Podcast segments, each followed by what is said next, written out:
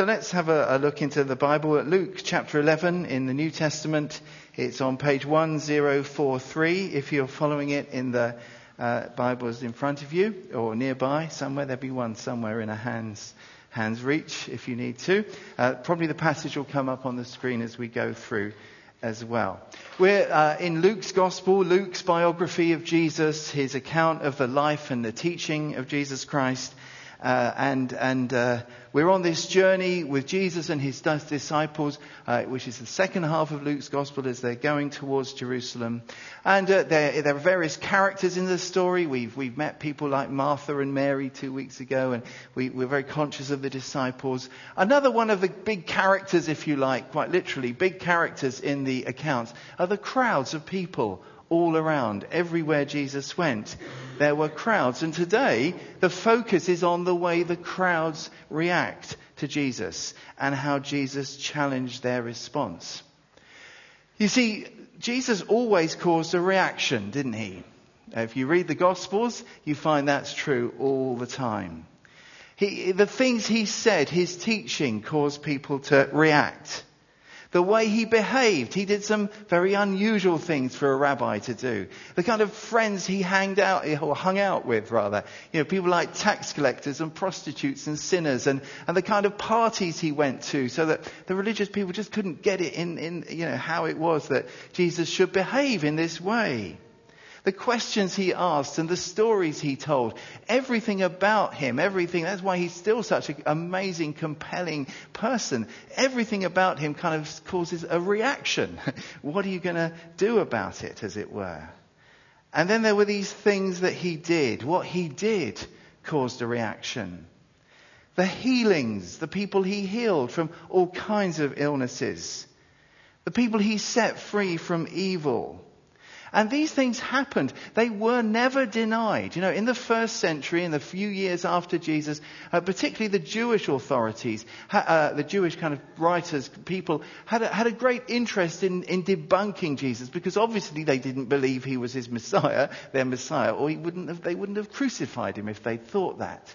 And so there's all kinds of writings we have from the time where Jesus is accused of uh, being a fraudster or doing stuff by the power of evil, but nobody ever says these miracles didn't happen because it was a generation or two afterwards and many of them had relatives or knew people who'd been touched by Jesus and, and healed by him.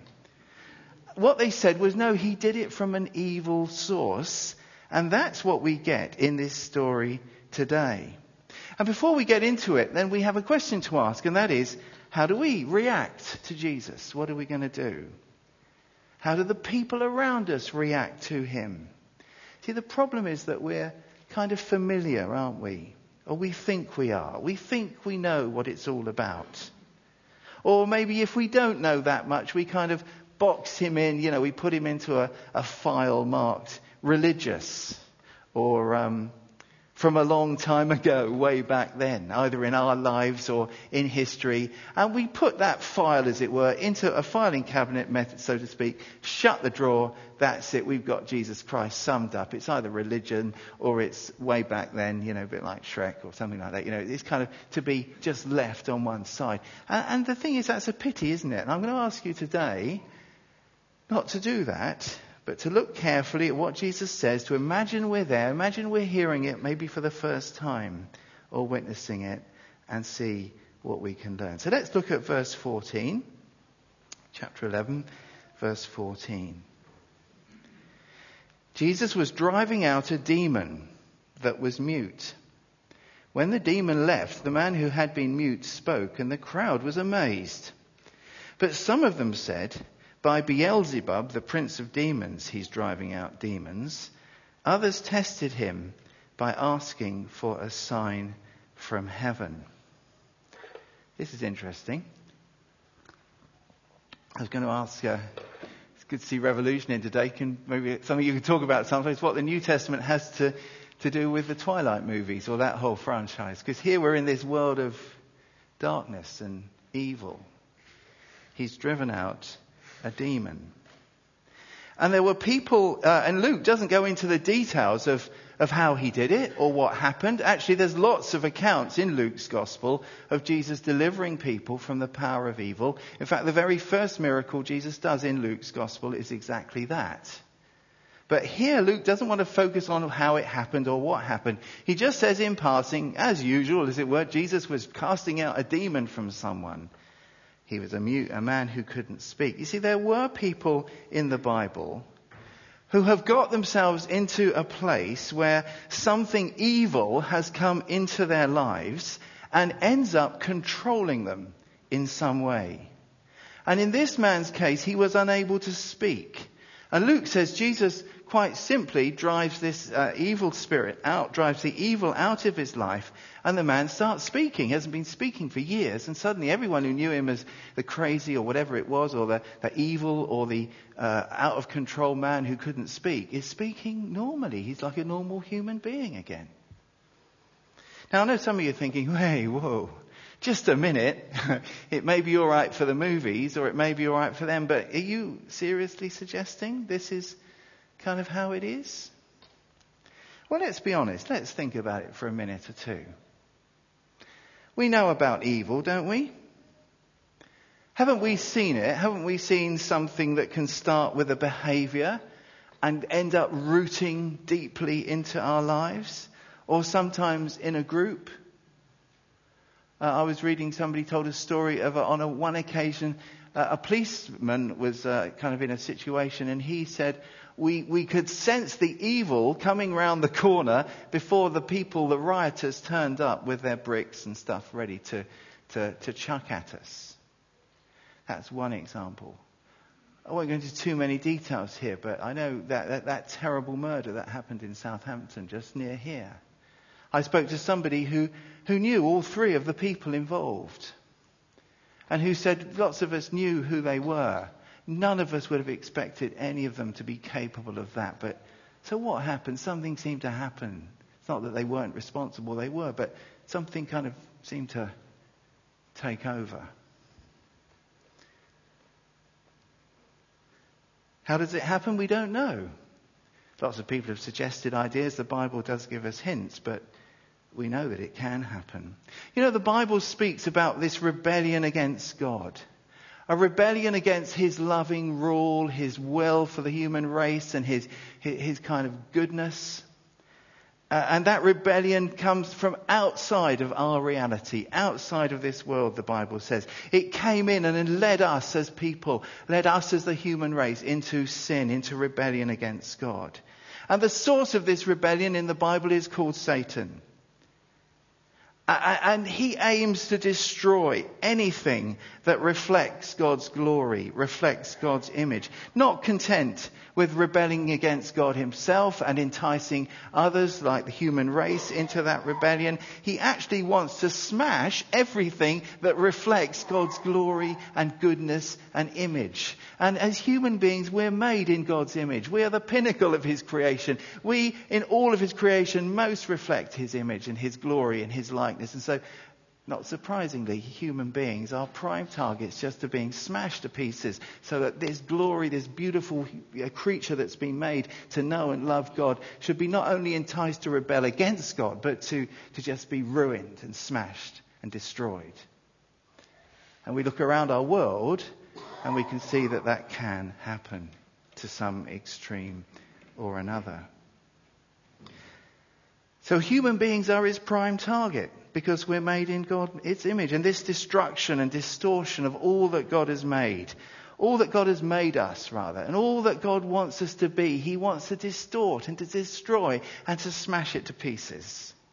Jesus said, uh, the thief comes to kill and to destroy and to steal. He was talking about Satan and his kind of power. And this kind of destruction gets into people's lives doesn't all become as bad as it might be. But for some, and this man in this passage is one of them, sins become habits, they can become distortions, they get rooted in, they become addictions, they become lifestyles, and eventually people become destroyed. And it can show in different ways. And Jesus came upon people like that in the Gospels all the time.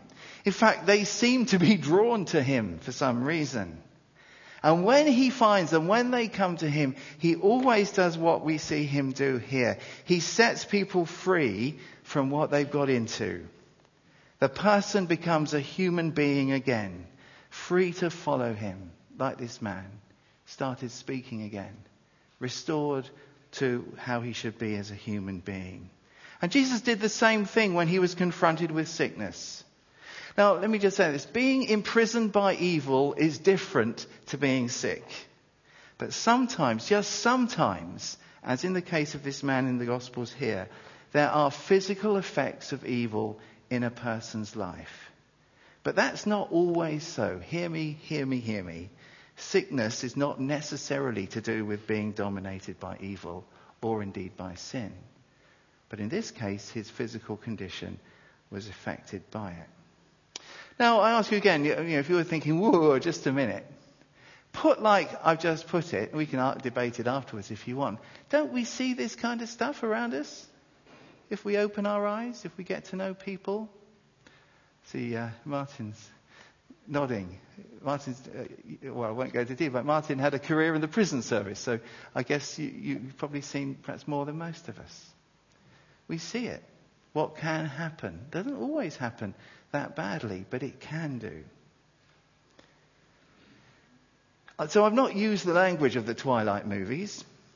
I've not seen any either, by the way, but I read the reviews. But, you know, the language of demons and evil and all this kind of stuff. But but that's actually the only difference, isn't it? In terms of what I've just described. So don't be hung up on the language of the New Testament. Evil is real, whatever you call it, whether you call it demons or Satan or whatever, it's real. There are forces that get into our lives and in some cases can end up controlling us and even destroying us or others. So let's get back into Luke 11. Jesus expels the evil from this man, and the man starts talking, and everybody around the crowd reacts. But they react in different ways. Did you notice that? They're all amazed. They've got that in common, it says.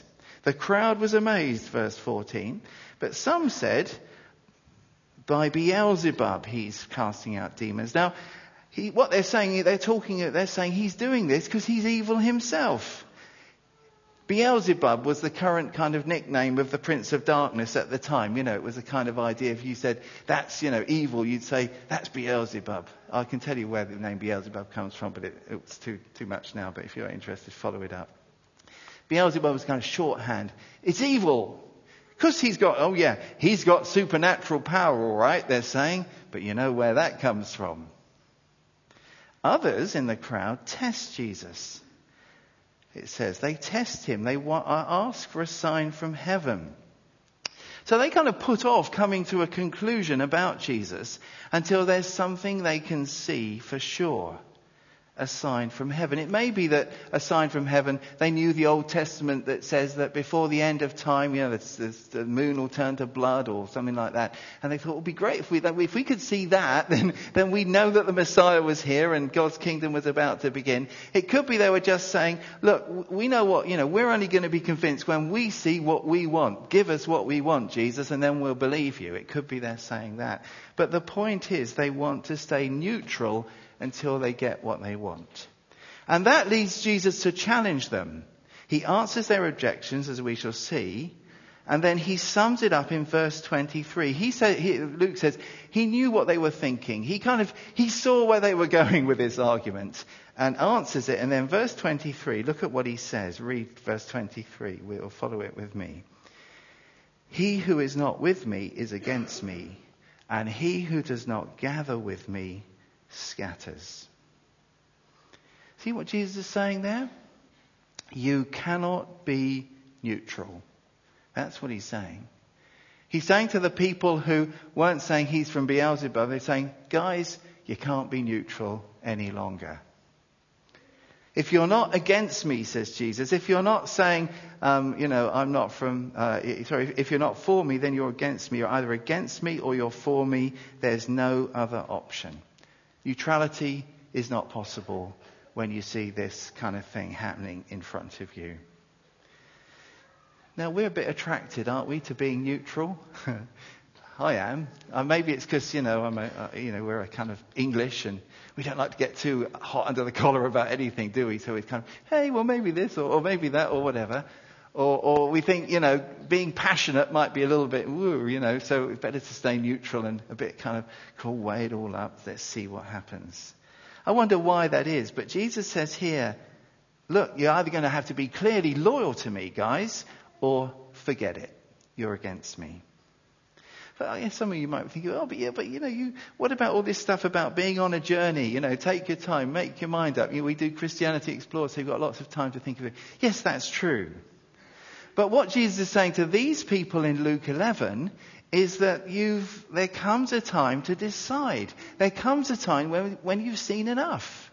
He's saying to these people, you've seen enough to conclude that my power comes from the devil. That's enough to follow me or be against me. That time will come. And maybe the time is here for some of us. See, we can be neutral, can't we, about the idea of committing our lives to Jesus. Like the people here. Jesus is simply saying the time comes when we can't be neutral anymore. You may not be at that point yet, but you might be. But the time comes. But let's just think about those of us who are followers of Jesus, shall we? Can't we be a bit neutral sometimes in the way we follow him? Yeah, we've come to know him and we know him and we love him and so on. But hey, you know that, um, have you noticed that in uh, Afghanistan, there are some, I, I may be, I may be must be a bit careful because I didn't research this carefully enough, but I understand that there are some countries send troops to the ISAF forces in Afghanistan, yeah? You know, the, the forces that fight in Afghanistan, come from lots of different countries. And isn't it right that there are some countries that have sent troops and said, we're not prepared to fight. Is that right? They, they, they say the reason we, we, we in the Americas are losing so many people in Helmand province. There are countries, I won't name them because I'll end up maligning them because I don't know who they are. But, uh, well, I do, but I've forgotten the details. But there are some countries say, yeah, we'll, we'll help in Afghanistan, but please, we're not going to, we're not going to go to Helmand province. You, you must be joking. That's not where our, Howard's nodding. That's right, isn't it? Yeah. Uh, you know, there are people, you know, that have said that. Now, I just wonder whether sometimes, you know, they say, well, you know, we'll do, you know, we'll help out in different ways, or we'll do the cooking, or, well, I don't know what they're saying, but, you know, the idea is, please don't, you know, we're not going to, we're not going to send our people there because they might die. That's what they say. Now, can it be like that we, as we're followers of Jesus, have that kind of approach? You know, we're okay so far, but please don't put me in anywhere there where I might die for my faith, or it might cost me something. And that kind of spirit of neutrality kind of seeps into our discipleship, our following of Jesus. Don't be neutral about Jesus. Don't be neutral about following him. That's the conclusion Jesus comes to. You cannot be neutral. But how does he get to that conclusion?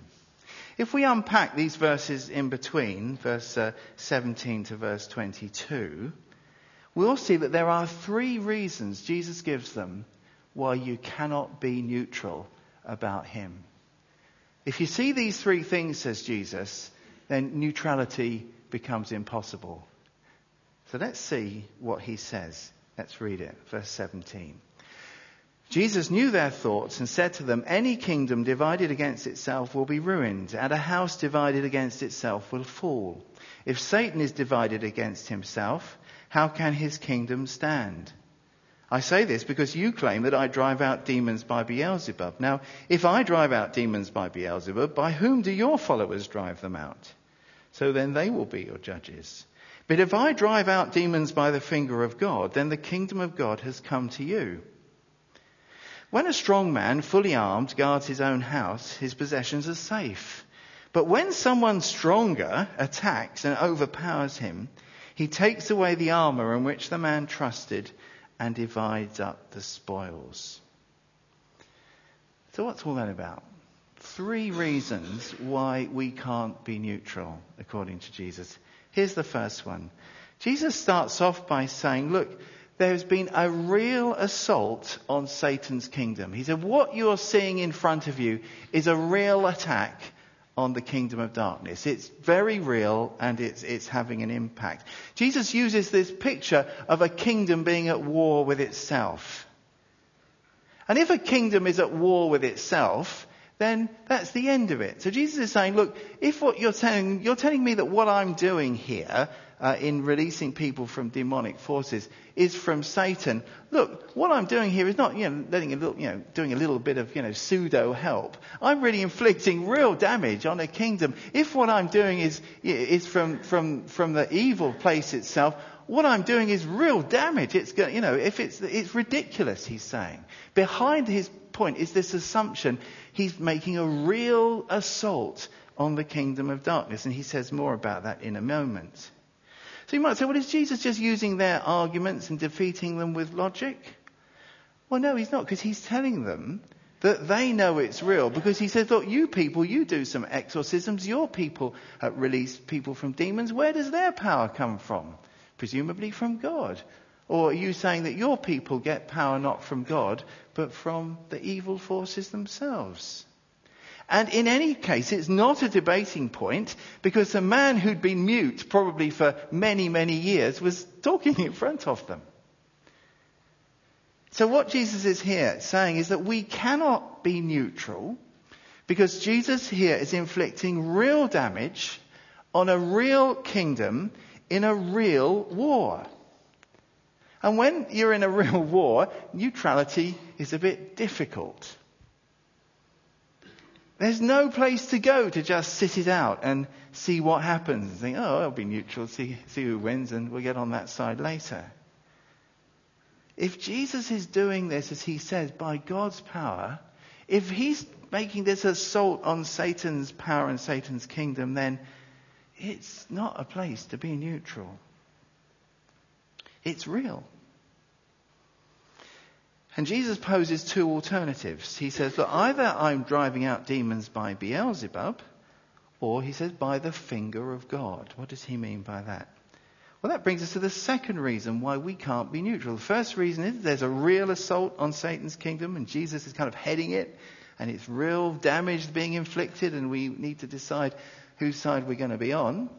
Secondly, he says, if I, by the finger of God, drive out demons, then the kingdom of God has come to you. That's the second reason we can't be neutral. The kingdom of God has come. This finger of God, if you wanted to, you could look up Exodus 8. That's the story of the great plagues of Egypt. And um, one of the plagues, um, the Pharaoh is, is, is wanting to keep going, you know, keep oppressing the Israelites. And his top magicians in Exodus 8 say to him, Pharaoh, you better be careful because this is the finger of God. This is God working. This is God doing something in the Exodus, in, in, in beginning to release his people. Even the pagans saw that. Pharaoh didn't, but his advisors did.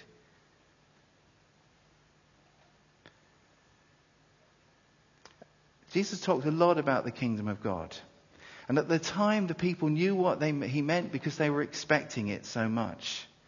They were expecting God to move again. Like in the Exodus, God to come into the world and, uh, and be kind of delivering on all the promises he's made, he's made to the Israelites in the Old Testament. That he would come.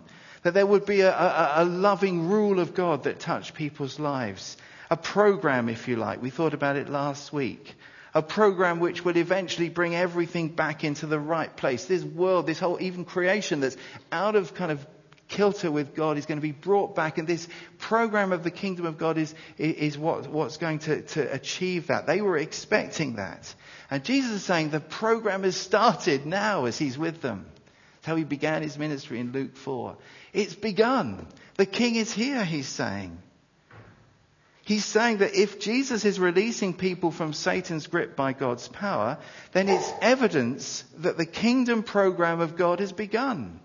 The new day, says Jesus, is dawning. It's beginning as the King arrives, as Jesus comes. It continues through his life, his death, his resurrection, and the pouring of the Holy Spirit out on the church. And it continues by the Holy Spirit today until he comes, until it will all be tied up and finished with. And the new age of Jesus' rule and love and light and glory begins. Now, if that's true, Jesus is saying, if the kingdom of God has come among you, if we can know the loving rule of God in our lives now, if who Jesus is has started this great program, how can we be neutral? We can get with the king. We can be part of his salvation movement. Or, he says, we can face the consequences of being on the wrong side. Don't be neutral about Jesus, he says. The kingdom is here. It's now. So let's follow him with passion, with intent. And then Jesus tells them a story to show why we can't be neutral. And you see that story in verse 21? It's about a strong man. It's a very interesting picture. You look at the language Jesus is using here.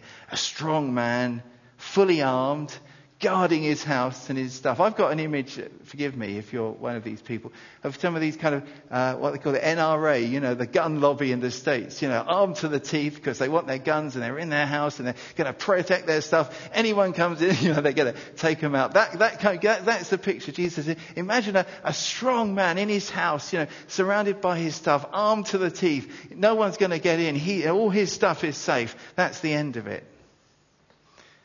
And he's fine until a stronger man arrives. And the stronger man comes and attacks the man in his house, overpowers him, and liberates his stuff. Wow, that's strong language. Now, guys, you know, some people say feminine gospel. This isn't very feminine, is it? It's full of, you know, fighting and coming in uh, uh, and getting, getting with it, as it were it was kingdoms in conflict in the first bit. Now it's about personal flight, fight rather, not flight, fight. So what's the third thing? There's been a decisive victory. Jesus says, you can't be neutral because there has already been a decisive victory. Jesus is the stronger man. He's come into this world. He's overpowered the strong man. He's overpowered Satan. He's taken away his protection. There's this kind of strong, intimidating man who can do so, or, being, or, or kingdom, or symbol of that, that can do so much damage, has actually been defeated. He can be overcome. The book of Revelation is full of references to those believers who overcome. How do they overcome? It says by the blood of the Lamb, the, the blood of Jesus, because of the death of Jesus and the word the word of their testimony. Though this enemy, this evil kind of force, this power, however you call it, can still hurt us, don't, don't get me wrong. He can. But he's disarmed. And we can escape his power as we trust ourselves to God's champion, the stronger man, Jesus. And you, have we got time? Yeah, I'm going to be finished in about three minutes. So I'll make the half an hour, I think. I want to just look at a couple of verses. Sorry, Rob, I was going to give you these references before, but people, if you could either follow, follow them or listen. One's in Colossians 2, verse 13. These are references to the same thing from Paul's writings. He, he, and this is on page 1183 if you want to uh, follow it in the text. Oh, thanks, Rob. Um, and I'm going really from the, the middle of the verse, actually. Uh, God made you alive with Christ. He forgave us all our sins, having cancelled the written code with its regulation that was stood against us. Uh, I won't mention that. He took it away, nailing it to the cross. That's one of the picture of what Jesus has done. But this is it, verse 15. And having disarmed the powers and authorities, he's referring to the powers of evil here having disarmed the powers and authorities, he made a public spectacle of them, triumphing over them by the cross. See what Paul is saying? The strong man, the stronger man has defeated the strong man, disarmed him. In the cross, made a public example, a public spectacle. You get the same image uh, just back in Ephesians 4, verse 7, uh, a few pages back uh, it'll come on the screen, one, page 1175. And again, it, it's a reference to the Old Testament, verse 8 rather, Ephesians 4 verse 8. This is why it says, when he ascended on high, he led captives in his train and gave gifts to people. It could be men and women there. Gifts to people. See the image of Jesus' ascension, like a victorious warrior going on high. And you know, in the old days, in those days when the New Testament was written, the, the, the, the, the winner, kind of the winning army went into the city of Rome, if it was a Roman, or wherever he came from, with a great big kind of load of people dragged behind him. These were all the people he captured and, and, and, and plundered and humiliated. And it was like a symbol. And this is the image that is used of Jesus. He's, he's defeated captivity itself, the very thing that binds us up. He broke it on the cross. And one other reference in, in uh, 2 Corinthians 2 verse 14. Actually, we won't look at that, but you can check, check it yourself. Again, it's the image of Christ's victory. So we can be released. There is a decisive victory. Why can't we be neutral? Because there's been a real assault on God's kingdom. Why can't we be neutral? Because the kingdom of God has come to you. Why can't we be neutral? Because there's been a decisive victory. So we can be released. There's victory because the kingdom is here. God is at work. Jesus is triumphant. Why be neutral? There's no need to hedge your bets, is there? It's clear enough. He's done it. Why wait for more signs? If you're in the strong man's house, if you're like one of the strong man's possessions, now might be a good time to get out because the strong man has been defeated by a stronger man.